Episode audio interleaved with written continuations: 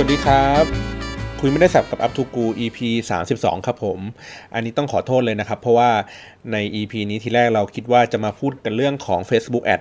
กันนะครับแต่ว่าพอดีมีประเด็นที่ฮอตกว่านั้นอีกแล้วนะครับเราก็เลยต้องปาดหน้าเลยครับมาพูดก่อนนะครับวันนี้อัดกันวันที่5 กรกฎาคม 2560นะครับก็ปกติผมจะอัดในคืนวันพุธนะฮะแต่ว่าวันนี้ก็เลยมานั่งอ่านตัวรายงานนะครับอีกรอบหนึ่งก็เลยเอ๊ะงั้นพูดคืนนี้เลยดีกว่าพูดก่อนนะครับแล้วก็ไปออนแอร์วันพุธพอดีนะครับตอนนี้ที่กำลังฮิตฮอตกันอยู่เลยนะครับก็คือเรื่องของรายงานนะครับของคณะกรรมาธิการคณะกรรมาธิการขับเคลื่อนการปฏิรูปประเทศด้านการสื่อสารมวลชนนะครับของหน้าที่ของสภาขับเคลื่อนการปฏิรูปประเทศนะฮะก็คือสปท.นะฮะในเรื่องเกี่ยวกับผลการศึกษาและข้อเสนอแนะการปฏิรูปการใช้สื่อโซเชียลมีเดียนะครับอันนี้ก็เป็นที่พูดถึงกันอยู่บนโซเชียลมีเดียนะครับแล้วก็รู้สึกว่าถ้าผมเห็นข่าวช่วงมันเย็นๆน่าจะผ่านตัวสภาไปแล้วเรียบร้อยนะครับคือเห็นชอบในตัวหลักการอะไรอย่างนี้เรียบร้อยเสร็จสับไปแล้วล่ะทีนี้มันก็มีการพูดถึงประเด็นในเนื้อหานี้กันอย่างกว้างขวางนะครับสื่อบางที่เขาก็ตัดเฉพาะเขาเรียกว่าไงนะเนื้อหาที่ดูแล้วแบบเฮ้ยมันดูแปลกๆอะไรเงี้ยครับตัดออกมาเป็นชิ้นแล้วก็เพื่อมาสรุปให้นะฮะอย่างเช่นตัวของที่เป็นเว็บไซต์ The Matter นะครับเขาก็ทำการรีแคปนะครับพูดถึงเรื่องของเป็นข้อเสนอจากตัวที่เป็นสปท.นะครับว่าให้มีการควบคุมสื่อโซเชียลมีเดียนะครับด้วยวิธีการต่างๆนะฮะอันนั้นก็ไม่ได้พูดถึงเรื่องของสื่อโซเชียลมีเดียพูดถึงในเรื่องของการสื่อสารอะไรอื่นๆด้วยนะครับก็เขายกตัวอย่างนะฮะเช่นว่าเสนอให้มีการปฏิรูปดังต่อไปนี้ก็คือใช้หมายเลขใช้หมายเลขบัตรประชาชนนะครับยืนยันตัวตนในการใช้สื่อออนไลน์อะไรแบบนี้นะครับก็คือว่าเขาเชื่อว่าการทำแบบนี้มันจะสร้างผลทางจิตวิทยาให้กับผู้ไม่หวังดีนะครับก็คือว่าเหมือนนะครับว่าเราไม่สามารถที่จะแอบอ้างหาเหมือนมันจะผูกกับตัวตนของเราจริงๆครับเพราะฉะนั้นเนี่ยเราก็ในผลในเชิงจิตวิทยาก็คือว่าเราคงจะไม่เอาแอคเคาท์ที่สะท้อนถึงตัวเราเองเอาไปทำอะไรที่มันดูเป็นแบบผิดๆแปลกๆอะไรอย่างนี้ออกไปนะครับแล้วก็ในเรื่องของการ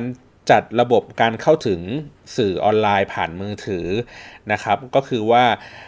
มีมาตรการในการที่จะยืนยันเช่นการใช้ลายนิ้วมือการใช้ใบหน้ามีการเก็บข้อมูลพวกของข้อมูลส่วนตัวข้อมูลที่มันเป็นเนี่ยครับลายนิ้วมือใบหน้าอะไรต่างๆนะครับควบคู่กับการลงทะเบียนผ่านบัตรประชาชนเพื่อให้เรื่องงานเกิดการควบคุมแต่ว่าไอ้เรื่องนี้ครับเป็นเรื่องของการควบคุมการใช้มือถือเขาบอกว่าในโดยเฉพาะ3จังหวัดชายแดนภาคใต้ซึ่งเคยใช้ในลักษณะแบบนี้มาแล้วเพราะฉะนั้นเนี่ยแล้วเขาก็เลยคิดว่าน่าจะใช้วิธีการเนี้ยทั้งประเทศนะครับแล้วก็ในเรื่องของการจัดตั้งศูนย์การบริหารจัดการข้อมูลโทรศัพท์มือถือนะครับก็คือว่าเอาไอ้ข้อมูลเมื่อกี้แหละที่มันเป็นลายนิ้วมือใบหน้าของคนอะไรเงี้ยครับให้เป็นบริษัทตัวกลางขึ้นมาที่มีหน้าที่คือเก็บข้อมูลตัวนี้นะครับโดยที่ผู้ให้บริการจากเมื่อก่อนที่จะเป็นคนเก็บข้อมูลว่าใครเปิดเบอร์อะไรอันนี้ก็จะให้ผลักดันให้กลายเป็นศูนย์กลางการจัดการไปเป็นเจ้าเดียวนะครับแล้วก็มีในเรื่องของการเพิ่มประสิทธิภาพศูนย์กลางเฝ้าระวังนะครับก็คือว่าให้ตัวที่เป็นปอท.นะฮะที่เขามีหน้าที่ในการทำงานในลักษณะแบบนี้อยู่แล้วเนี่ยก็คือว่าเพิ่มอำนาจให้เขาสามารถที่จะทำงานได้ง่ายขึ้นมีเครื่องมืออะไรต่างๆที่มันดีขึ้นนะครับอันนี้คือผมพยายามรีแคปให้ก่อนนะว่าประมาณไหนนะครับแล้วก็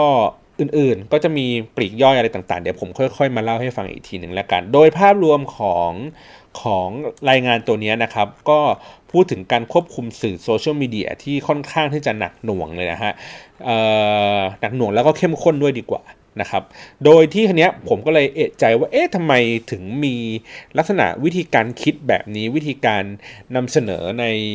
approach แบบนี้นะครับก็เลยเข้าไปดูในตัวที่เป็นคณะกรรมการครับคณะกรรมาธิการนะฮะประธานก็คือพลอากาศเอกคณิตสุวรรณเนตรนะฮะสุวรรณเนตรโอเคคนนี้เองนะฮะก็เป็นผู้ทำรายงานขึ้นมาปฏิรูปสื่อมวลชนนะครับซึ่งประมาณสักเมื่อ2-3 เดือนก่อนเนี่ยสื่อมวลชนก็รวมตัวกันแล้วก็ ค่อนข้างที่จะแบบประท้วงในไอ้รายงานฉบับนี้ว่าต้องการจะปฏิรูปสื่อต้องการควบคุมสื่อต้องการมีอะไรอย่างเงี้ยครับก็มีละลอกหนึ่งไปแล้วนะฮะเพราะฉะนั้นพอเขามาทำเรื่องของสื่อโซเชียลมีเดียอีกก็มีกระแสต่อต้านกันเพิ่มขึ้นไปอีกนะครับแล้วก็ในตัวของคณะกรรมาธิการอีกคนหนึ่งที่น่าสนใจนะครับคือในคณะกรรมการทั้งหมดประมาณ11คนเนี่ยครับมีทหารไปแล้วราวๆสัก1 2 3 4ทหารประมาณ4คนนะครับตำรวจประมาณ1คนแล้วก็ที่เหลือก็เป็นพลเรือนนะครับแล้วก็พลเรือนเนี่ยในอันดับที่3เนี่ยก็คือคุณประภาเหตกูลนะครับคนนี้ผมก็ลองไปเสิร์ชดูเขาเป็นเจ้าของเดลินิวเพราะฉะนั้นแล้วผมเลยมองว่าการที่เขาเรียกว่าไงนะคือผมไม่แน่ใจนะว่าคุณประภาเนี่ยเองอ่ะ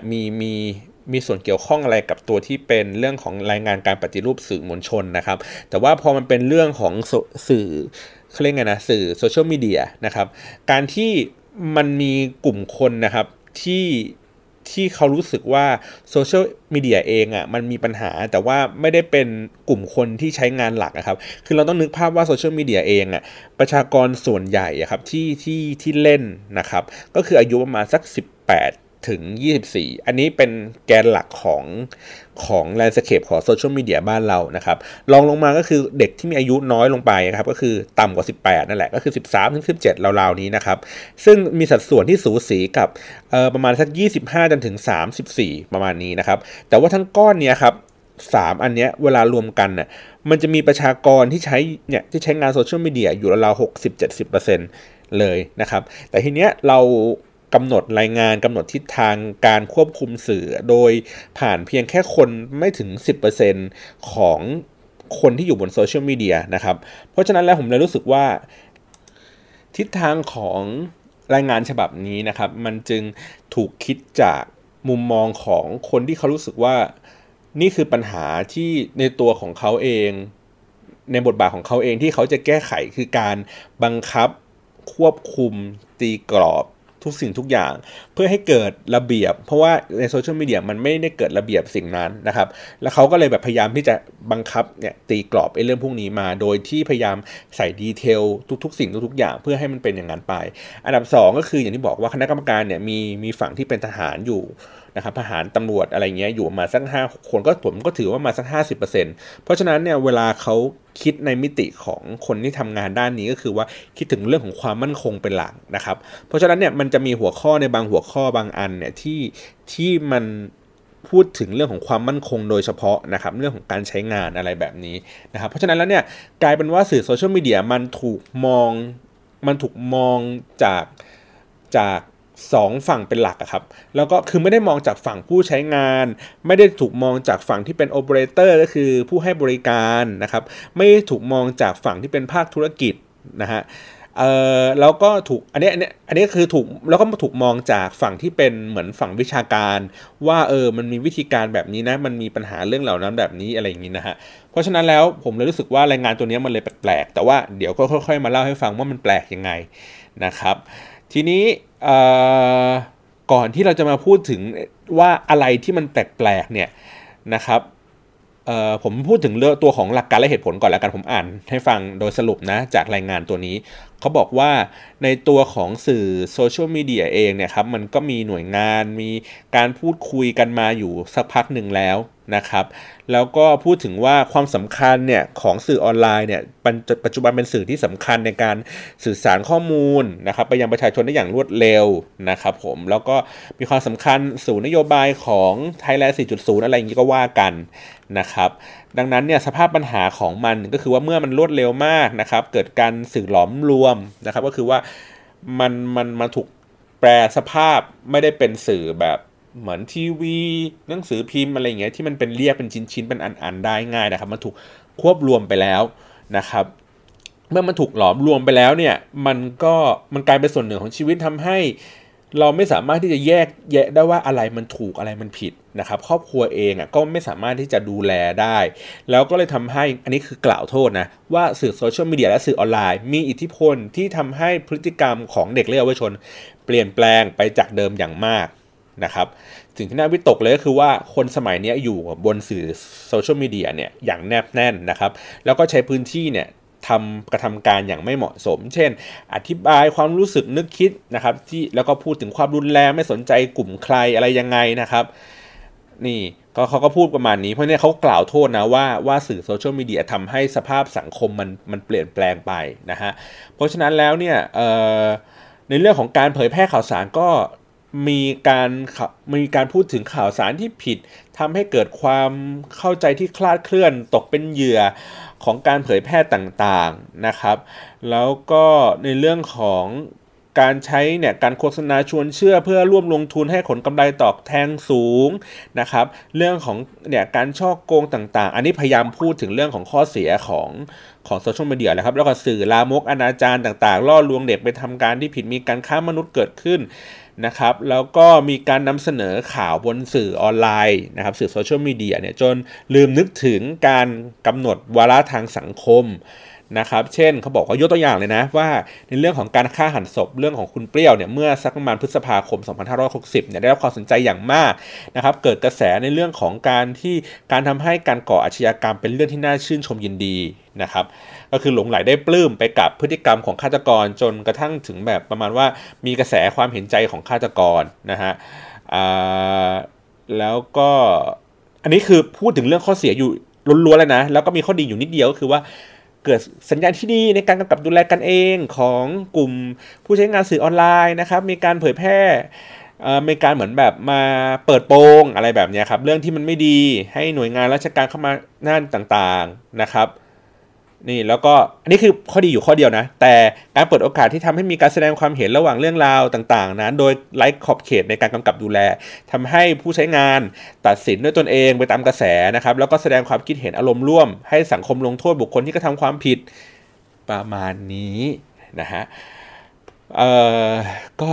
โทษกันว่าสื่อโซเชียลมีเดียเนี่ยทำให้สังคมมันแย่นะครับเพราะฉะนั้นเนี่ยเขาก็มีแนวทางปฏิรูปในการที่จะทำก็คือว่า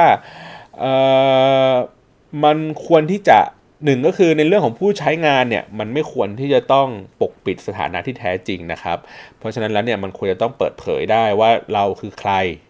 นะครับเนี่ยก็คือแต่ว่าเขาบอกว่าปิดได้นะปิดไม่ให้ตรวจสอบได้ง่ายนะครับแต่ว่าถ้าเกิดจะดูต้องขอดูได้เอ๊ะงงไหมนะครับแล้วก็เรื่องของขาดความรู้ความเข้าใจขาดการส่งเสริมต่างๆวิธีการปฏิรูปเลยก็คือโอเคเขามีกฎหมายนะครับในที่เกี่ยวข้องนะเขาพูดบอกว่ากฎหมายที่เกี่ยวข้องกับเรื่องของโซเชียลมีเดียเนี่ยมันแวดล้อมไปด้วยหนึ่งก็คือพรบในเรื่องของการกระทำความผิดทางคอมพิวเตอร์นะครับ2550พระราชบัญญัติวัฒนธรรมแห่งชาติศูนย์เฝ้าระวังวัฒนธรรมในสถานศึกษาผมว่าอันนี้ไม่น่าจะเกี่ยวกับทำไมวัฒนธรรมมันไม่สามารถที่จะพูดดีเบตกันบนโซเชียลมีเดียได้เหรอมันเป็นเรื่องที่ผิดเหรออันนี้ก็ไม่เข้าใจเหมือนกันแล้วก็มีพรบนะครับกองทุนพัฒนาสื่อปลอดภัยและสร้างสรรค์นี่ก็อาจจะเกี่ยวข้องนิดนึงนะครับก็คือว่าเป็นนโยบายในเชิงรุกเพื่อทำให้ประชากรเนี่ยสามารถมีความเข้าใจเข้าถึงนะครับรู้ทันสื่อโอเคว่านี้ก็โอเคนะแล้วก็เขาบอกว่ามีการเชิญตัวอะไรต่างๆนะครับก็ระยะเวลาการปฏิรูปประมาณเป็นแผนแบบ20 ปีนะครับแผนเล่นดวงภายใน2 ปีนี้นะครับแล้วก็มีกระทรวงต่างๆนั่นนู่นนี่นะครับมาเป็นเจ้าภาพในการทำนะครับแล้วก็ผลการศึกษาอันนี้โอเคไม่เป็นไรทีนี้ผมเลยบอกว่ากำลังพูดถึงเรื่องของสิ่งที่มันไม่ดีนะครับทีนี้เรามาดูตัวที่มันเป็นพื้นฐานของรายงานฉบับนี้กันครับพื้นฐานรายงานฉบับนี้คือการมีตัวที่เป็นบทความเป็นรายงานผลงานวิจัยนะครับเรื่องเกี่ยวกับการใช้การสื่อสารผ่านโซเชียลมีเดียที่มีส่งผลกระทบต่อเด็กและเยาวชนนะครับแล้วแนวทางการดูแลการปกป้องการรู้เท่าทันสื่อสำหรับเด็กและเยาวชนกรณีศึกษาจากประเทศไทยและต่างประเทศนะครับโดยผู้ช่วยศาสตราจารย์ดร.วรัตน์ครุฑจิตนะครับก็อันนี้ผมเป็นอ้างอิงให้ฟังแล้วกันว่ามันมีการศึกษาในเรื่องของผลกระทบที่มีต่อเด็กและเยาวชนในเรื่องของการใช้สื่ออยู่พอสมควรนะครับพูดถึงเรื่องของการรู้เท่าทันสื่อด้วยแหละว่าจริงๆแล้วเนี่ยเด็กเองอ่ะไม่ได้มีความรู้เท่าทันสื่อมากขนาดนั้นนะครับคือมันต้องใช้ผู้ใหญ่ในการช่วยกันดูแล คุ้มครองอะไรอย่างนี้ด้วยนะครับในเรื่องของการเข้าถึงข้อมูลเองนะครับก็คือว่ามันไม่ใช่ที่ว่าเป็นเด็กอ่ะไม่ใช่ว่ามีการเข้าถึงได้ง่ายนะครับคือการเข้าถึงในบางคอนเทนต์มันก็สามารถที่จะทำได้ง่ายแต่บางคอนเทนต์ที่มันจะต้องใช้วิจารณญาณใช้อายุอะไรต่างๆเช่นความรุนแรงอะไรต่างๆก็ควรจะต้องมีการอนุญาตในการเข้าถึงในบางครั้งนะครับแล้วก็ในเรื่องของการวิเคราะห์ต่างๆวิเคราะห์ในตัวเนื้อหานะครับคือในตัวเด็กเองอาจจะไม่ได้มีความเขาเรียกไงนะไม่ได้มีทักษะในด้านของการวิเคราะห์สารที่มันออกมาชัดเจนมากนักอันนี้ผมก็ยกตัวอย่างเช่นว่าการนำเสนอข่าวที่มันเป็นเรื่องของคุณเปรี้ยวอย่างเงี้ยฮะคือเด็กเองอาจจะไม่ได้วิเคราะห์ในเรื่องของการที่บอกว่าเฮ้ยมันเป็นฆาตกรหรืออะไรแบบนี้นะฮะแต่ว่าวิเคราะห์แค่มองให้เห็นว่าเฮ้ยคนนี้เขามีคาแรคเตอร์ที่ดีมีคาแรคเตอร์ที่น่าสนใจน่าติดตามอะไรแบบนั้นนะครับเรื่องของการประเมินความถูกต้องประเมินความน่าเชื่อถือของเนื้อหาอาจจะประมาณว่าสื่อมันถูกสร้างขึ้นมาอาจจะมีข่าวลวงข่าวจริงไงครับมันไม่สามารถที่จะประเมินได้ว่าเฮ้ยอะไรมันคือข่าวจริงนะครับแล้วก็ในเรื่องของการผลิตก็คือวิจารณญาณของเด็กในการผลิตคอนเทนต์ขึ้นมา1ชิ้นเนี่ยอาจจะรู้ไม่เท่าทันก็คือว่าเขาอาจจะหยิบวิดีโอหยิบมือถือขึ้นมาถ่ายคลิปวิดีโอที่ตัวเองเต้นแล้วก็ใส่เกงไนท์เต้นอะไรอย่างเงี้ยด้วยความสนุกสนานอะไรก็ว่ากันไปแต่ว่าในเรื่องของวิจารณญาณแล้วถ้าเกิดเราเป็นผู้ใหญ่โตขึ้นเราก็อาจจะไม่ทำอย่างนั้นก็ได้อันนี้ผมสมมติเฉยๆนะเพราะฉะนั้นแล้วเนี่ยมีเจ้าภาพก็คือว่าฝั่งที่เป็นของอเมริกาเองก็คือมีสมาคมเพื่อการรู้เท่าทันสื่อแห่งชาตินะครับก็คือเขาก็บอกว่าในเรื่องของการเขาก็กำหนดในเรื่องของการรู้เท่าทันสื่อว่าคุณจะต้องทำอะไรบ้างนะครับเพื่อให้สอดคล้องกับสิ่งพวกนี้ผมว่ารายงานฉบับนี้ค่อนข้างดีนะครับลองไปหาอ่านดูอยู่ในภาคผนวกงอครับของรายงานฉบับนี้นะครับแล้วก็รายงานฉบับนี้สามารถที่จะดาวน์โหลดได้เดี๋ยวผมให้ลิงก์เอาไว้ในล่างคลิปแล้วกันเพื่อให้ผู้ฟังสามารถที่จะฟังได้นะครับว่าเนื้อหาอันนี้มันเป็นยังไงนะครับแล้วก็รายงานอีกตัวหนึ่งเดี๋ยวนะผมขอหาก่อนรายงานภาคผนวกคอควายนะครับเรื่องของการพัฒนากฎหมายปกป้องคุ้มครองเด็กและเยาวชนในสื่อออนไลน์นะครับเขาก็จะพูดถึงเรื่องของว่าปัญหาของเด็กเนี่ยต้องได้รับความคุ้มครองนะเพราะว่ามันมีเรื่องของกฎบัตรสหประชาชาติต่างๆที่เขาพูดถึงว่าเด็กเองควรจะได้รับการปกป้องคุ้มครองในเรื่องต่างๆดังต่อไปนี้อะไรอย่างนี้นะฮะอันนี้ก็ลองอ่านตัวพวกนี้คร่าวๆดูนะครับแล้วก็ตัวที่เป็นมันจะมีสมัชชาการพัฒนาเด็กและเยาวชนแห่งชาตินะครับมีแผนแม่บทต่างๆก็คือมีตัวกฎหมายที่มันเป็นภาพกว้างๆอยู่นะครับมีหลายปาร์ตี้หลายภาคส่วนอยู่เหมือนกันเพียงแต่ว่าบางครั้งเนี่ยกฎหมายบังคับใช้ยังไม่ครอบคลุมนะครับความผิดบางประการเช่นการเข้าถึงเนื้อหาการพนันออนไลน์การกลั่นแกล้งกันทางออนไลน์นะครับการคุ้มครองข้อมูลส่วนบุคคลของเด็กนะครับก็คือในเรื่องของการบังคับใช้เองอาจจะมีกฎหมายที่ยังไม่ครอบคลุมพอแล้วก็ไม่มีตัววิธีการปฏิบัตินะครับอย่างชัดเจนนะครับแล้วก็ทีนี้ก็คือว่าในแผนของมันเนี่ยตัวกระทรวงดิจิทัลเนี่ยครับก็ได้ทำการแจกวิธีการอบรมพ่อแม่อะไรอย่างนี้ไปแล้วนะครับแต่ว่ามันก็ไม่สามารถที่จะทำให้เกิดผลได้นะครับผมก็เลยมองว่าในเรื่องของอันเนี้ยผมเข้าใจนะว่าในตัวของภาคผนวกเองพยายามพูดถึงปัญหาสภาพสังคมนะครับโดยเฉพาะในเรื่องของเด็กนะครับว่ามีปัญหาในการใช้งานสื่อโซเชียลนะครับแล้วก็ในขณะเดียวกันเองอันนี้ตัวรายงานไม่ได้บอกนะแต่ว่าในตัวของคณะกรรมการได้พูดว่าฝั่งที่เป็นผู้ใหญ่คนที่ดูแลเด็กเองเนี่ยก็มีปัญหาในการที่จะสอนให้เด็กเข้าใจในเรื่องพวกนี้อันนี้2 ส่วนก่อน3อย่างที่บอกผมบอกว่าถ้าเกิดมันเป็นเด็กก็คือไม่เกิน18ถูกไหมฮะอันนี้คือกลุ่มนึงที่เป็นกลุ่มใหญ่ๆเลยนะฮะแล้วก็กลุ่มผู้ใหญ่อีกก้อนนึงเลยที่มันเป็นแบบ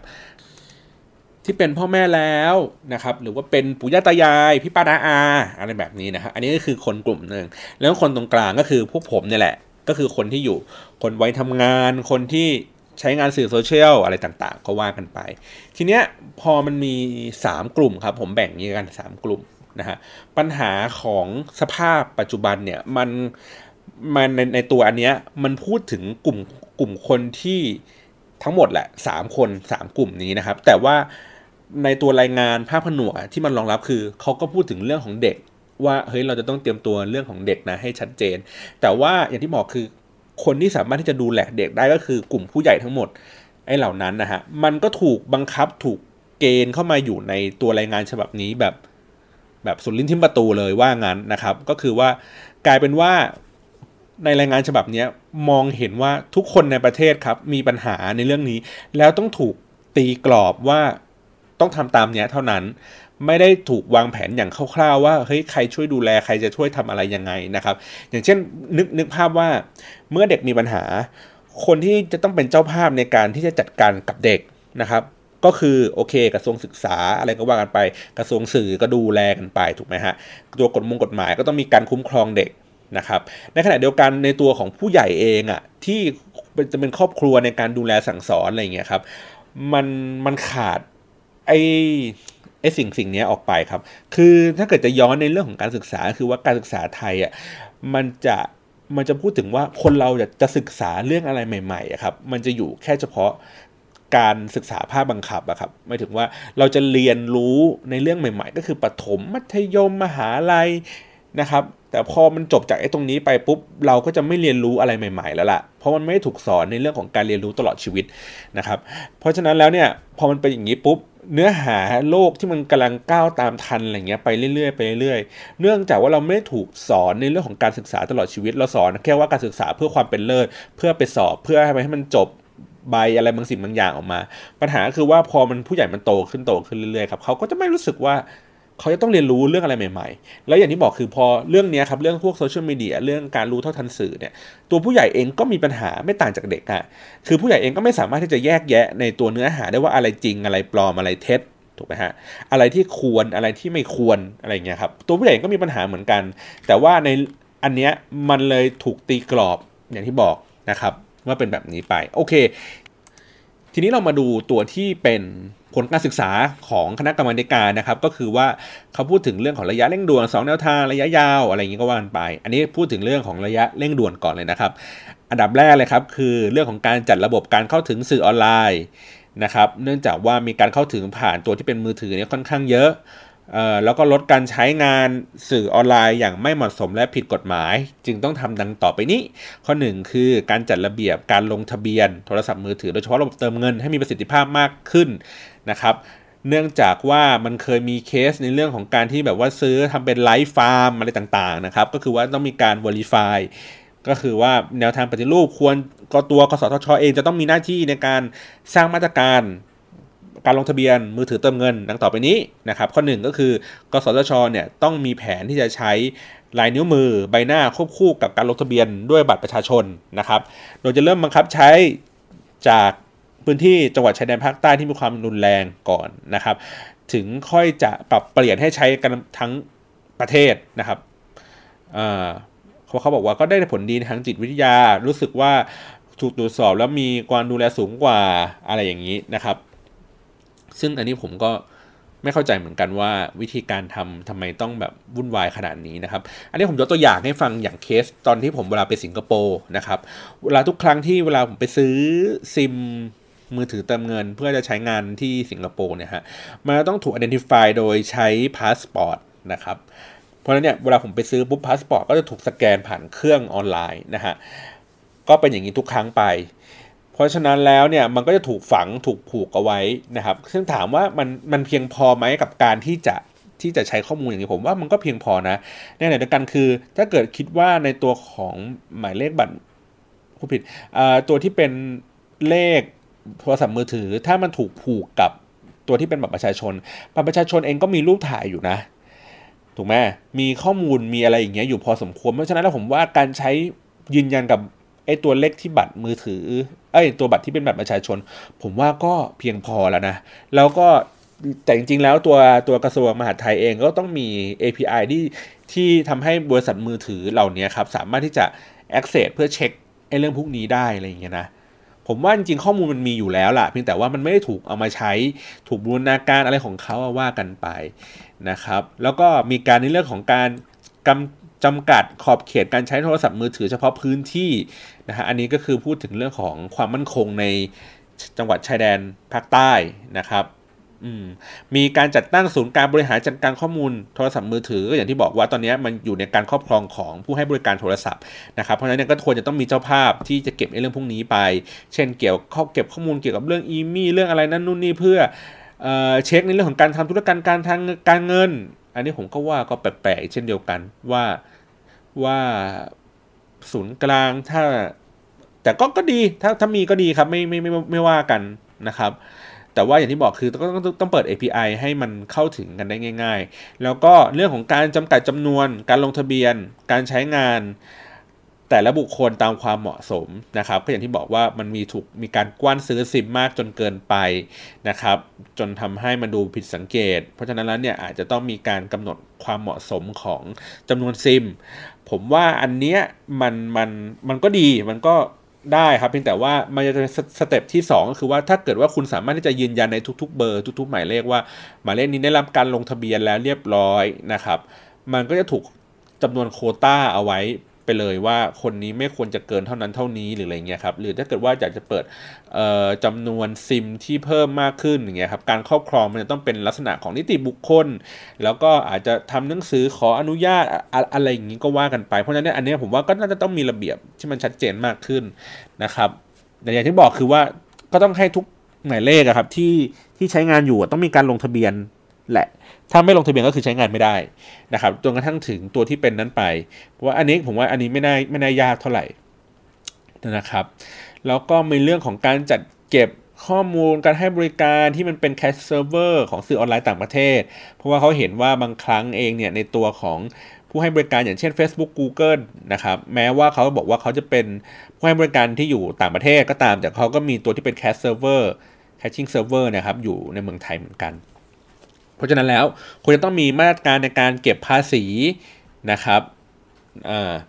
เรื่องพวกนี้อันนี้ผมก็ยังยืนยันอยู่ว่าเก็บภาษีไปเหอะนะครับเพียงแต่ว่าวิธีการคิดให้ถูกต้องแล้วก็ในตัวของกระแสที่กำลังพูดถึงว่าเฮ้ยตัวนี้มันก็จะพยายามบีบเก็บภาษีตัวแม่ค้าออนไลน์หรือเปล่าผมว่าอันนี้เราต้องแยกออกจากกันก่อนนะเรื่องของภาษีก็คือเหมือนเป็นอันนี้คือผู้ประกอบการนะครับซึ่งมันก็เป็นความท้าทายของทุกๆรัฐบาลแหละว่าเขาจะสามารถเก็บภาษีจากไอ้บริษัทข้ามชาติเหล่านี้ได้ยังไงนะครับซึ่งไม่ใช่รัฐไทยรัฐเดียวที่มีปัญหาเรื่องนี้ก็เป็นหลายๆรัฐที่มีปัญหาเรื่องนี้เหมือนกันผมว่าก็ต้องดีไซน์กันให้ดูให้ดีๆครับเช่นแต่ว่าตัวที่เป็นพวกสื่อออนไลน์ผู้ปิดอันที่เป็นแม่ค้าออนไลน์ในการเก็บภาษีผมว่าก็ต้องใช้แวดเหมือนเดิมนี่แหละเพียงแต่ไปเข้มงวดในเรื่องของการทำบัญชีทำอะไรสักอย่างเพื่อให้เข้าสู่ระบบให้มันได้ง่ายขึ้นนะครับโอเคเรื่องของศูนย์กลางการเฝ้าระวังนะครับเรื่องของความมั่นคงปลอดภัยทางไซเบอร์เขาก็มีหน่วยงานที่ถูกตั้งมาแล้วนะครับแต่ว่าในเรื่องของบุคลากรเนี่ยขาดแคลนนะครับเทคโนโลยีขาดแคลนต่างๆนะครับก็เลยเขาบอกว่ามันควรที่จะต้องใช้ฐานข้อมูลอันนี้น่าสนใจนะครับพูดถึงเรื่องของว่าควรใช้เทคโนโลยีในการตรวจสอบข้อความรูปภาพคลิปเสียงในสื่อออนไลน์ทุกประเภทโดยเฉพาะในระบบ Facebook และ YouTube เพื่อให้สามารถติดตามสถานการณ์ได้อย่างรวดเร็วนะครับแล้วก็เช่นการตรวจสอบใบหน้าบุคคลนะครับโดยนำเทคโนโลยีการจำใบหน้ามาเปรียบเทียบจากภาพวิดีโอภาพถ่ายนี่เพราะว่านี้มีการใช้งานอยู่แล้วมีการเชิญประสิทธิภาพนั่นนู่นนี่มาเพียงแต่ว่าระบบดังกล่าวสามารถตรวจสอบในเรื่องของภาพบุคคลภาพรถยนต์อะไรอย่างนี้ได้นะครับคือเขาก็พยายามจะแมปตัวที่เป็นสื่อโซเชียลเนี่ยให้เข้ากับชีวิตจริงให้ได้ว่าถ้าเกิดว่าสามารถที่จะไปดีเทคมันเจอมันทำได้ยังไงนะครับข้อต่อมาก็คือเรื่องของตรวจค้นเรื่องราวเนื้อหาในสื่อออนไลน์โดยใช้เทคโนโลยีของ Web Crawler หรือ Data Analytics นะครับในเรื่องของการจับถ้อยคำเพื่อแสดงการเนื้อหาที่มีการเผยแพร่ไปแล้วก็ผู้ปัจจุบันนี้มีผู้ผลิตในไทยที่สามารถใช้ลักษณะแบบนี้ได้คือผลิตภัณฑ์แสนรู้นี่แล้วก็ Social Enable นะครับซึ่งอันนี้ผมเคยทวิตไปแล้วว่าผมเคยหรือว่าผมอาจจะเคยพูดในพอดแคสต์ไปสักตอนหนึ่งแล้วล่ะว่าจริงๆแล้วคนไทยก็มี tools ที่ทำงานด้านนี้นะครับแต่ว่า2 tool เนี้ยไม่ได้มีประสิทธิภาพที่มากพอในการที่จะจัดการได้ผมอธิบายเพิ่มเติมก็คือว่า tools พวกนี้เขาจะเรียกว่า social media monitoring ครับคือการแบบอย่างที่บอกคือการสอดส่องดูว่าใครพูดถึงแต่ละคำคีย์เวิร์ดไอ้พวกนี้อะไรยังไงไปนะครับ ซึ่งพอเราพูดคำนี้ลักษณะแบบนี้ปุ๊บระบบตัวนี้ก็จะไปจับมาแล้วก็จะเห็นว่าอ๋อโอเคมีการพูดอันนี้เริ่มต้นพูดประโยคนี้ครั้งแรกเมื่อไหร่แล้วก็เพิ่มขึ้นจากเหตุอะไรจากใครนะครับแพร่กระจายไปถึงไหนมีการแชร์อะไรยังไงมากน้อยแค่ไหนอะไรยังไงต่างๆซึ่งเรื่องพวกนี้มันมีโดยในเชิงพาณิชย์อยู่แล้วนะครับเขาก็ไว้ใช้ในการทำสำรวจการตลาดนะครับแต่ทีเนี้ยพอพูดถึงเรื่องของความมั่นคงเนี่ยเขาก็จะใช้ในตัวนี้ในการจับหาตัวที่เป็นอย่างที่บอกคือว่าคนที่มีแนวโน้มที่อาจจะ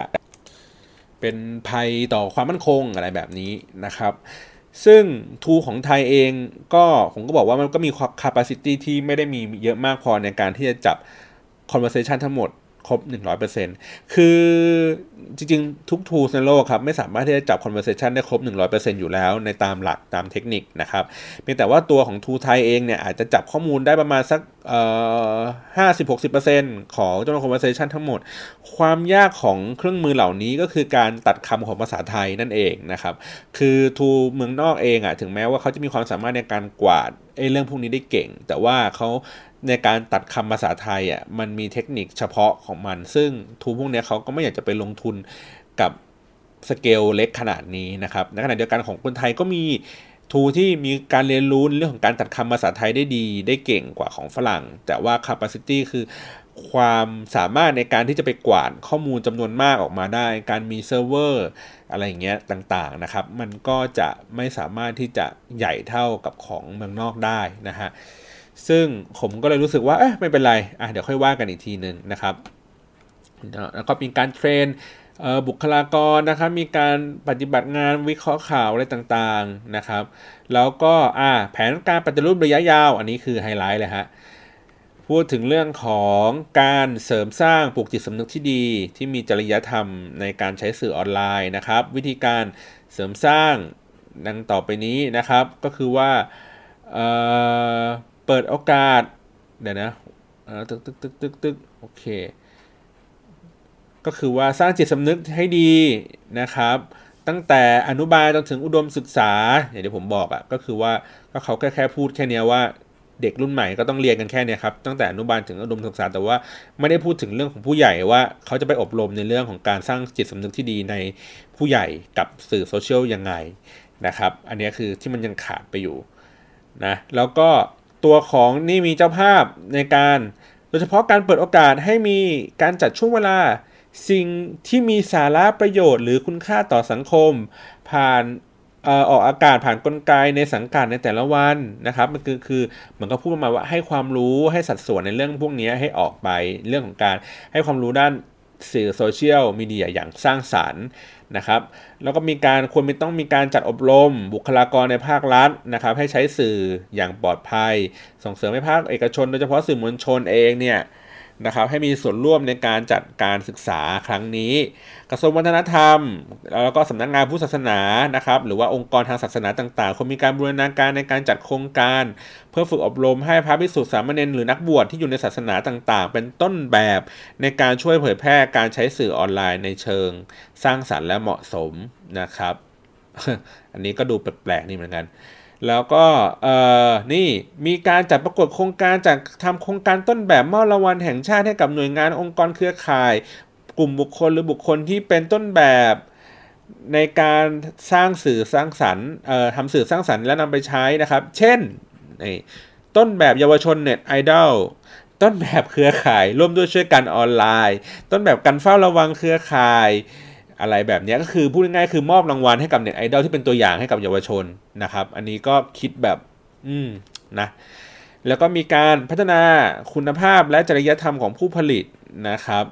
ก็คือว่าให้ปลูกฝังค่านิยมต่างๆนะครับว่ากันไปทีนี้มีการสร้างภูมิคุ้มกันที่ดีนะครับโดยที่พูดถึงเรื่องของการไม่ให้ตกเป็นเหยื่อให้ความรู้ต่างๆการรู้เท่าทันสื่อนะครับการใช้อินเทอร์เน็ตอย่างปลอดภัยการปกป้องข้อมูลส่วนบุคคลนะฮะเรื่องของการป้องกันการกลั่นแกล้งทางออนไลน์การปกป้องข้อมูลและชื่อเสียงทางออนไลน์นะครับการสร้างอัตลักษณ์ตัวตนในโลกออนไลน์การรู้เท่าทันข้อมูลออนไลน์การใช้ข้อมูลออนไลน์อย่างสร้างสรรค์และไม่ละเมิดลิขสิทธิ์ของผู้อื่นนะครับ นั่นแหละก็คือว่าในนอกเหนือจากการเนี่ยให้เด็กๆมาต้องรับรู้เรื่องพวกนี้นะโดยเฉพาะผู้สูงวัยเองเนี่ยจะต้องมีโครงการจากสื่อกระแสหลักเนี่ยเพื่อให้เขาเข้าใจแล้วก็รู้เท่าทันสื่อ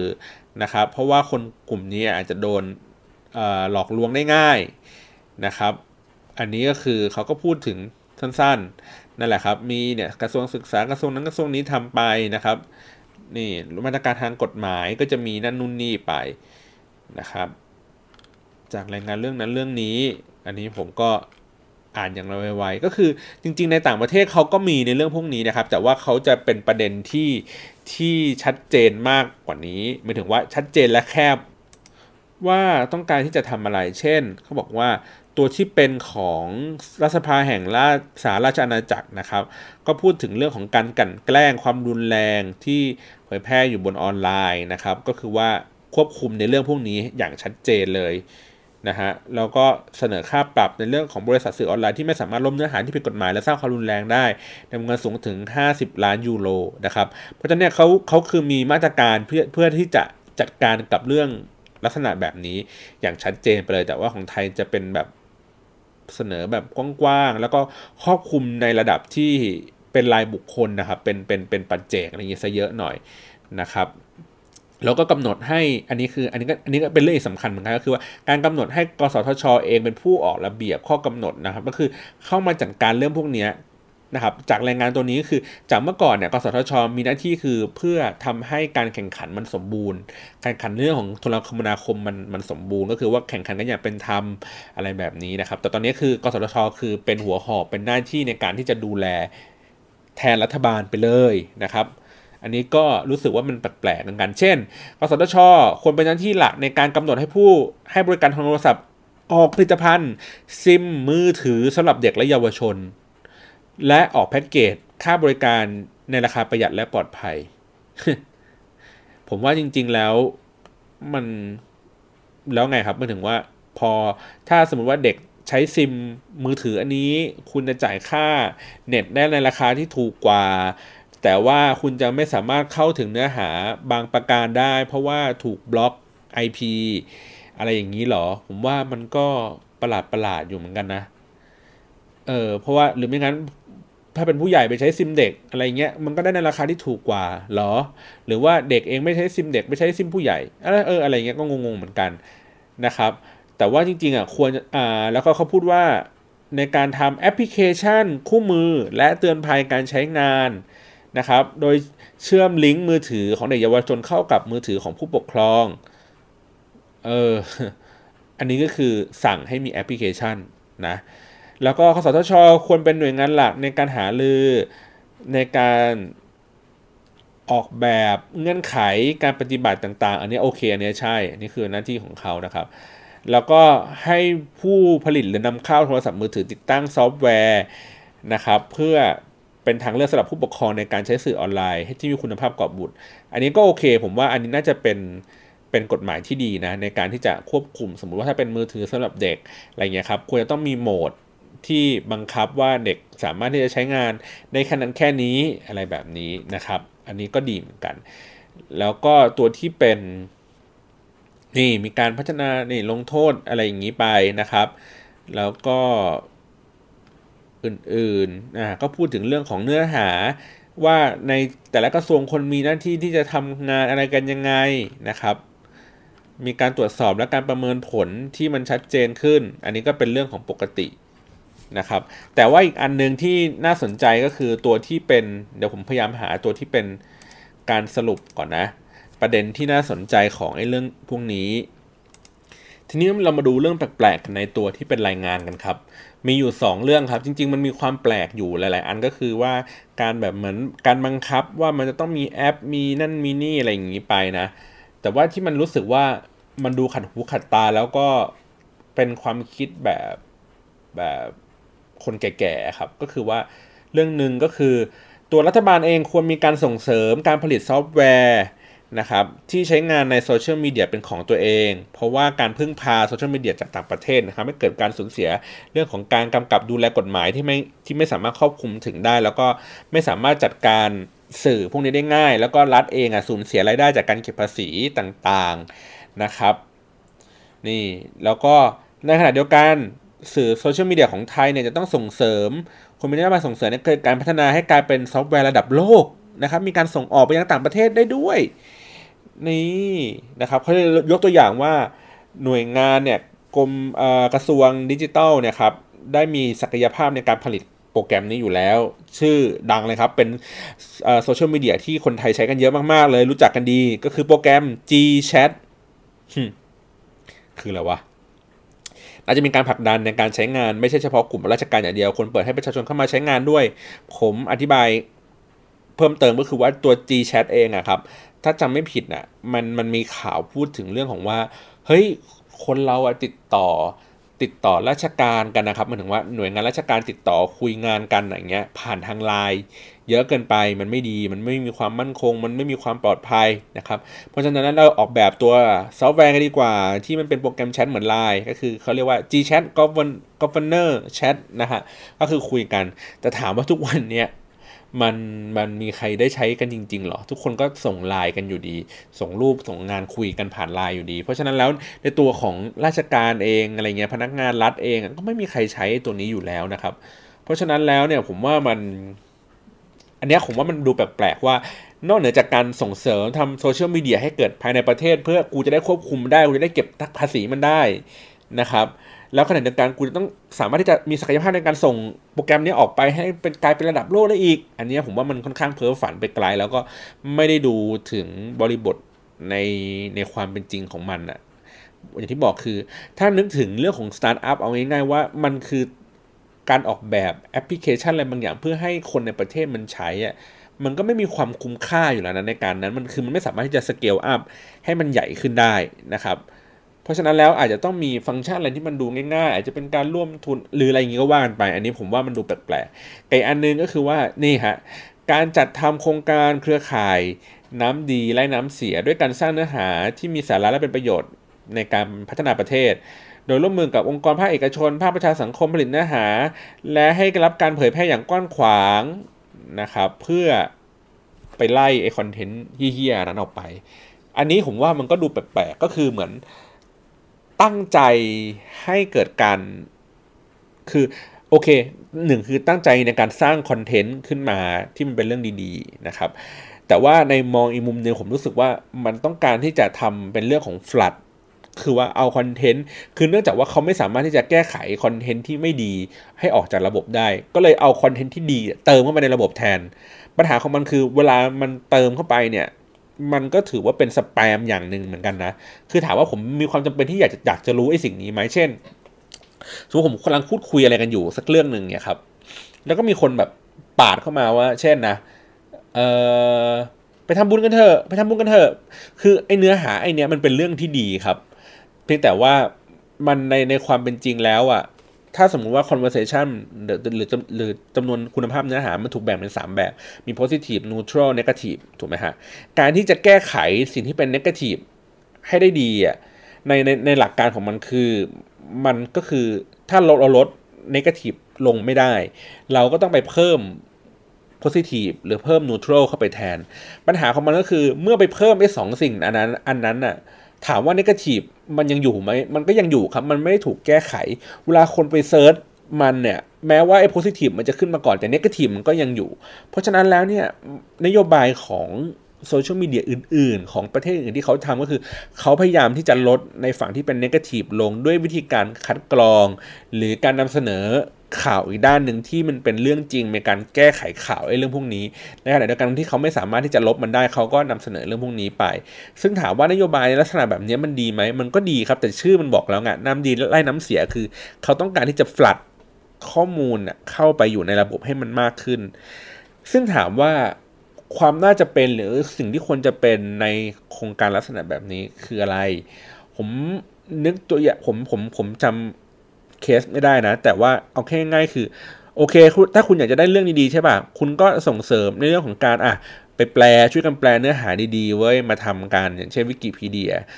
คนไทยควรจะต้องแบบแปลกันเยอะๆถูกป่ะว่าในการตรวจสอบมีการใช้งานอะไรเงี้ยเติมข้อมูลดีเข้าไปมากขึ้นหรือว่าในขณะเดียวกันตัวรัฐเองอาจจะมีวิธีการมาตรการส่งเสริมอะไรบางอย่างเพื่อให้ผู้ผลิตคอนเทนต์ที่ดีนะครับ สามารถที่จะอยู่รอดไอ้ตรงนี้ได้อย่างเช่นสมมติว่าเขาใช้มาตรการผ่านทางสื่อรัฐหรืออะไรอย่างนี้ต่างๆก็ได้ว่าโอเคถ้าเกิดสมมติว่าคุณทำรายการบนนี้ไปแล้วคุณเผยแพร่บนออนไลน์แล้วก็คุณเผยแพร่ให้มันเป็นที่กว้างขวางอย่างดีขึ้นอะไรเงี้ยคุณอาจจะมีมาตรการส่วนลดหรืออะไรอย่างนี้ต่างๆนะครับคือผมว่ามันมีวิธีการอีกเยอะในการที่จะชักจูงให้คนที่อยากจะผลิตคอนเทนต์ดีๆให้เข้ามาอยู่ในระบบพวกนี้มากขึ้นให้เขารู้สึกว่ามีแต้มต่อที่น้อยมีต้นทุนที่น้อยกว่าการที่ผลิตคอนเทนต์ที่เหี้ยนะครับแล้วก็ลองนึกภาพว่าถ้าเป็นคนที่ผลิตคอนเทนต์น่ะฝั่งหนึ่งที่เป็นแบบเอ้ยกูทำสารคดีกูทำหนังจริงๆมาหนึ่งเรื่องไอ้อันนึงคือกูแค่เอาผู้หญิงมานุ่งน้อยห่มน้อยมาเต้นเต้นไอ้แค่อันนั้นยอดวิวมันเป็นล้านไอ้สารคดีคนดูมันเป็นหมื่นอย่างเงี้ยแล้วกูต้องลงทุนเยอะกูต้องจ่ายภาษีกูต้องถูกตรวจสอบไอ้นู่นไม่ต้องทำเหี้ยอะไรเลยบางทีเผลอๆมันเอาคลิปของคนอื่นมาลงเลยด้วยซ้ำผมว่าเนี่ยมันทำให้ต้นทุนของผู้ผลิตคอนเทนต์ที่มีคุณภาพมันมีความมันสูงเกินไปกว่าไอ้คนที่ไม่มีคุณภาพอะไรอย่างเงี้ยครับเพราะฉะนั้นแล้วมันควรที่จะต้องใช้มาตรการในเรื่องพวกนี้ในการจัดการเช่นโอเคถึงแม้ว่าเราบอกว่าเราจะมีการเก็บภาษีการควบคุมพวก OTT หรืออะไรอย่างนี้ต่างๆถูกไหมฮะแต่ควรจะต้องมีในรายละเอียดปลีกย่อยหรือวิธีการทำงานเรื่องพวกนี้ควรจะต้องเฉพาะเจาะจงในบางเรื่องเพื่อแก้ไขในเรื่องนั้นก่อนเช่นสมมติว่าเราบอกว่าเราจะเก็บภาษีให้กับยูทูบเบอร์ถูกไหมครับเราจะเก็บอย่างนี้ปุ๊บเพราะฉะนั้นเนี่ยโอเคสมมติว่า30ยูทูบเบอร์ที่มี Subscribe มากสุดในประเทศเราสมมุตินะเป็นคนทำคอนเทนต์อิสระอยู่สักประมาณ20คนแต่อีก10คนอย่างเงี้ยครับมันเป็นคอนเทนต์ที่ไปดูดของชาวบ้านมาเป็นผมก็บอกว่างั้นผมมาตรการผมกำจัดไอ้10คนนั้นก่อนเลยนะว่ามึงทำผิดกฎหมายแล้วมึงก็ยังมีแบบยอดไอ้พวกนี้เยอะๆอ่ะมึงได้รายได้จากการที่มึงไปก๊อปคนอื่นเขามาลงใช่ไหมมึงมีนี่ใช่ไหมเพราะฉะนั้นเนี่ยกูจะบี้จนกระทั่งไอ้คนพวกเนี้ยมันไม่โตในขณะเดียวกันไอ้ตัวของ20คนนั้นที่ไม่ได้ทำผิดอะไรอ่ะก็ค่อยไปดูค่อยไปจัดการว่าเฮ้ยโอเคคุณก็ต้องเสียภาษีหน่อยนะในการรับนู่นรับนี่หรืออะไรอย่างนี้ไปเพราะฉะนั้นแล้วเนี่ยอย่างที่บอกคือการบังคับใช้กฎหมายครับมันไม่ได้ถูกว่าตึ้งไปพร้อมกันทุกคนแต่อย่างที่บอกคือบังคับใช้กฎหมายเพื่อเฉพาะเจาะจงว่าจะแก้ปัญหาเรื่องนี้ย่อยลงไปอีกทีนึงนะครับแต่ทีนี้โดยสรุปของรายงานฉบับนี้ผมก็รู้สึกว่าคือในครั้งแรกที่ผมอ่านดูผมก็รู้สึกว่าเฮ้ยมันดูแปลกๆดูประหลาดๆแล้วก็ดูมีความไม่เข้าใจอยู่สูงนะครับแต่ว่าอย่างที่บอกคือพอเราอ่านในดีเทลมากขึ้นเนี่ยผมก็ไม่ได้บอกว่าผมเข้าข้างเขานะผมแค่รู้สึกว่าผมพยายามเข้าใจเขาว่าเฮ้ยคนพวกนี้ถูกคิดมาแบบไหนแล้วก็มองสภาพสังคมว่าเป็นแบบไหนนะครับในเมื่อเขามองว่าสื่อโซเชียลมีเดียเองอะสร้างปัญหาให้กับประเทศชาติให้กับสังคมอยู่สูงเพราะฉะนั้นแล้วไม่แปลกเลยที่เขาจะออกกฎออกระเบียบอะไรต่างๆมาเพื่อควบคุมเรื่องเหล่านี้นะครับอันนี้ผมว่าก็ไม่ใช่เรื่องแปลกขนาดในการทำอย่างนี้เพียงแต่ว่าอย่างที่บอกคือเขาเองไม่มีไอเดียมากพอว่ายุคมันคือเหมือนว่ามันเทคโนโลยีมันเปลี่ยนมันสามารถที่จะทำอะไรได้บ้างนะครับแล้วก็มันไม่มีการอย่างที่บอกคือคนที่เขามีอำนาจในการตัดสินใจในเรื่องพวกนี้ครับไม่ได้เป็นกลุ่มคนที่เป็น active user หรือคนที่ใช้งานอยู่บ่อยๆเพราะฉะนั้นแล้วเนี่ยพอเขาไม่ได้ใช้งานบ่อยๆเขาก็จะไม่รู้หรอกว่าวิธีการตัดแต่งสังคมบนโซเชียลมีเดียให้มันดูเข้ารูปเข้ารอยอะไรเงี้ยมันจะเป็นยังไงนะครับก็เลยใช้มิติในฝั่งที่เขารู้สึกกับมันว่ามันมีปัญหาก็ต้องตีกรอบควบคุมอะไรอย่างเงี้ยให้มันเยอะขึ้นนะครับแล้วถามว่าสุดท้ายปลายทางคือผู้ใช้งานอย่างเราจะได้รับผลกระทบอะไรยังไงนะครับก็ผมก็มองว่าในอันดับแรกมันคือมันถูกในทุกๆแผนนะครับไม่ใช่ว่าเฉพาะรายงานนี้อย่างเดียวท่าทีของรัฐบาลท่าทีของบุคคลสำคัญอะไรต่างๆเนี่ยคือมันมาแน่ๆอยู่แล้วครับในเรื่องของโซเชียลมีเดียที่เป็นของคนไทยนะครับเขาก็พยายามจะleadจะโปรโมทตัวนี้ไปแต่ผมเชื่อว่าคนไทยไม่ได้ใช้หรอกนะครับใช้ได้ไม่เยอะมากอะไรอย่างนี้เท่าไหร่แล้วก็เจ๊งเอาตังไปละลายน้ำเล่นๆไปนะครับก็เป็นตังภาษีเราเนี่ยแหละแต่ถามว่าอะไรที่มันจะเกี่ยวข้องแน่ๆเลยนะครับในเรื่องของการจัดระเบียบผู้ผลิตคอนเทนต์ทั้งหลายทั้งปวงเหล่านี้ครับก็คือพยายามจะรีดภาษีคือเป้าหมายสูงสุดของไอ้พวกนี้ก็คือพยายามจะเก็บภาษีที่มันเป็นออนไลน์มากขึ้นนะครับก็ในระดับจะเป็นผู้ใช้งานอะไรเงี้ยผมว่าไม่มีปัญหาคนก็ยังซื้อของกันได้สนุกสนานอยู่ปกติเราก็ยังสามารถโพสต์ไอ้นั้นนู่นนี่กันได้อย่างปกตินะครับเพียงแต่ว่าอย่างที่บอกคือคนที่มาประกอบกิจการถ้าเป็นแม่ค้าออนไลน์อะไรเงี้ยครับอาจจะต้องมีความระมัดระวังอาจจะต้องมีการถูกตรวจสอบ เพราะฉะนั้นเนี่ยผมก็แนะนำว่าถ้าปัจจุบันนี้จะเริ่มทำไอ้เรื่องพวกนี้หรือว่าทำมาแล้วสักพักหนึ่งเนี่ยครับสามารถที่จะอัปเกรดตัวเองอ่ะให้ขึ้นไปเป็นผู้ประกอบการอย่างถูกต้องตามกฎหมายก็จะปลอดภัยไปเลยนะครับคือเขาก็จะไม่ทำอะไรไม่ยุ่งอะไรแหละก็คือรอดไปเลยนะครับไม่ถูกล่อซื้อไม่ถูกอะไรอย่างนี้ก็ว่ากันไปนะส่วนประชาชนทั่วไปนะครับถ้าเกิดสมมุติมันมีเครื่องมือในการสอดส่องคีย์เวิร์ดต่างๆว่าคุณจะโพสต์กระทู้ดีไม่ดีด่าไม่ด่าอะไรยังไงทุกวันนี้ผมพูดเลยว่าเขามีหน่วยงานที่จัดการเรื่องพวกนี้อยู่แล้วครับและหน่วยงานพวกนี้ครับมันไม่ต้องใช้เครื่องมืออะไรมากมายเลยแค่กูนั่งเปิด Facebook แล้วก็ดูว่าเฉพาะรายบุคคลเนี่ยครับคือเขาหมายหัวไปแล้วว่าคนนี้คือระดับแกนน้ำนะคนนี้คือคนที่เคยมีการเคลื่อนไหวอยู่งี้เขาก็ถูกจัดระเบียบเอาไว้แล้วมี Facebook ของกลุ่มคนพวกนี้เอาไว้แล้วเขาก็ทำหน้าที่คือไม่มีอะไรครับหน่วยงานพวกนี้ก็นั่งดู Facebook ว่าคนพวกนี้มันโพสอะไรแต่ละวันทำรายงานเหมือนนึกภาพเหมือนเขาส่งสายสืบเป็นนั่งอยู่ในรถอ่ะแล้วเฝ้าหน้าบ้านเราอยู่ทุกวันอย่างเงี้ยครับว่าไอ้คนนี้มันออกจากบ้านเท่าไหร่ไปไหนมาไหนคือเขาสะกดรอยตามอย่างนั้นตลอดเพราะเนี่ยเราดูผ่านทาง Facebook อะไรเงี้ยเขาก็จะกำหนดไอ้เรื่องพวกนี้มาซึ่งมันไม่จำเป็นที่ต้องใช้ไอ้โปรแกรมเลยครับเขาก็แค่ให้เพื่อนของเพื่อนไปที่เราเคยได้ยินข่าวในช่วงแบบรัฐประหารแรกๆว่าเหมือนให้คนไปค่ายใช่ไหมฮะแล้วก็บอกว่าคนนี้เป็นเพื่อนกับคนนั้นคนนั้นเป็นเพื่อนกับคนนู้นนะครับเขาก็อาศัยการที่เข้าล็อกอินของไอ้คนนี้เพื่อไปดูคอนเทนต์ที่ปิดเป็น privacy ว่าดูได้เฉพาะเพื่อนเท่านั้นก็ได้เหมือนกันเพราะฉะนั้นแล้วไม่จำเป็นที่ต้องไปซื้อ tools อะไรให้มันวุ่นวายอะไรอย่างนี้มากมายนักหรือถ้าเกิดว่ามันมี tools วุ่นวายผมก็ยังเชื่อว่าภายในอีก5ปีข้างหน้าเนี่ยก็ยังไม่มีเจ้าภาพยังไม่มีเจ้าหน้าที่เพียงพอที่จะสามารถ track ดูในทุกๆ conversation ที่มันเกิดขึ้นในสังคมได้อยู่ดีเขาก็จะ track เฉพาะเรื่องที่เขาต้องการที่จะดูเช่นเขาต้องการที่จะดูในเรื่องของความมั่นคงเรื่องของก่อการร้ายเขาก็จะดูเฉพาะบาง keyword บางกลุ่มบุคคลเท่านั้นเพราะฉะนั้นคนทั่วๆไปอย่างเราไม่ค่อยมีผลกระทบอะไรครับแต่ในขณะเดียวกันคือเราก็ต้องคิดถึงเรื่องของว่าเขาเรียกว่าไงอะความผิดชอบชั่วดีนะครับในการโพสนะครับมันไม่สามารถที่จะโพสจากสิ่งที่เราคิดได้แล้วเราต้องคิดภาพว่าคนที่ได้เห็นคอนเทนต์เราอาจจะเป็นคนที่เรารักหรืออาจจะเป็นคนที่เราเกลียดหรือเขาอาจจะเกลียดเราอยู่ถูกไหมเพราะฉะนั้นเนี่ยคือคุณก็ต้องพยายามเซฟตัวเองว่าเฮ้ยโอเคเช่นสมมติว่าเรากำลังมีปัญหากับคนนี้อยู่งั้นเราอย่าเพิ่งล่าเริงอย่าเพิ่งเริงล่ามันมากเกินไปเว้ยมันจะได้ไม่นั่นไปนะครับคือก็พยายามเซฟตัวเองในการโพสต์ในพวกของสื่อสังคมอะไรต่างๆแต่ผมแนะนำอีกอย่างนึงก็คือว่าถ้าเกิดสมมติว่ามันอดใจไม่ได้จริงๆอ่ะที่คุณอยากจะต้องโพสต์อ่ะคุณก็ไปใช้พวกสื่ออื่นๆนะครับเช่นมีเพื่อนอยู่ใน Facebook เยอะเพื่อนออฟฟิศไงครับเล่น Facebook เยอะแต่เนี้ยคุณอยากจะด่าเพื่อนออฟฟิศเพราะฉะนั้นเนี่ยเราไปด่าใน Facebook ไม่ได้แล้วเราไปด่าบน Twitter แทนอะไรแบบนี้หรือถ้าเกิดว่าเราเล่นอยู่ใน IG แล้วเราโอ๊ยไอ้เหี้ยหมั่นไส้คนนี้อีนี่แม่งแบบมึงไปเที่ยวโอ้โหทุกเดือนกูรำคาญมากเพื่อนใน IG ใช่ไหมโอเคใน Facebook เดี๋ยวมันอาจจะเจอกันมันลิงก์กันกูก็ไปด่าใน Twitter อีกทีนึงหรือถ้าเกิดสมมุติมีปัญหากับเพื่อนใน Twitter ไอ้เหี้ยกูหมั่นไส้ทวิตมึงมากกูก็แคปไอ้เหี้ยนี่ไปด่าใน Facebook แล้วกูก็ล็อกไปแม้กระทั่งปัจจุบันเนี่ยครับในสเตตัสของ Facebook ผมอ่ะผมมีเป็นกลุ่มคนนะเป็นลิสต์ของผมว่าอันนี้คือสเตตัสนี้ผมจะให้เป็น Public ก็คือใครก็ได้เข้ามาเห็นหมดหรือให้เฉพาะกลุ่มเพื่อนดูนะครับหรือว่ากลุ่มเพื่อนนั่นแหละแล้วก็ยกเว้นกลุ่มคน 2-3 คนเหล่านี้อะไรเงี้ยเราไม่อยากจะให้คนที่บ้านรู้อะไรเงี้ยเพราะเรารำคาญเวลาเขามาคอมเมนต์นะครับมันก็สามารถที่จะเลือกไอ้เรื่องพวกนี้ได้นะมันก็จะค่อนข้างที่จะปลอดภัยอยู่ในระดับนึงนั่นแหละเพราะฉะนั้นผมเลือกโหอันนี้ผมแนะนำมาว่าผู้ใช้งานทั่วๆไปก็ใช้แบบนี้ไปนะครับส่วนเรื่องถ้าเป็นฝั่งที่เป็นอุตสาหกรรมต่างๆผมก็รู้สึกว่ามันก็จะมีผลกระทบนิดหน่อย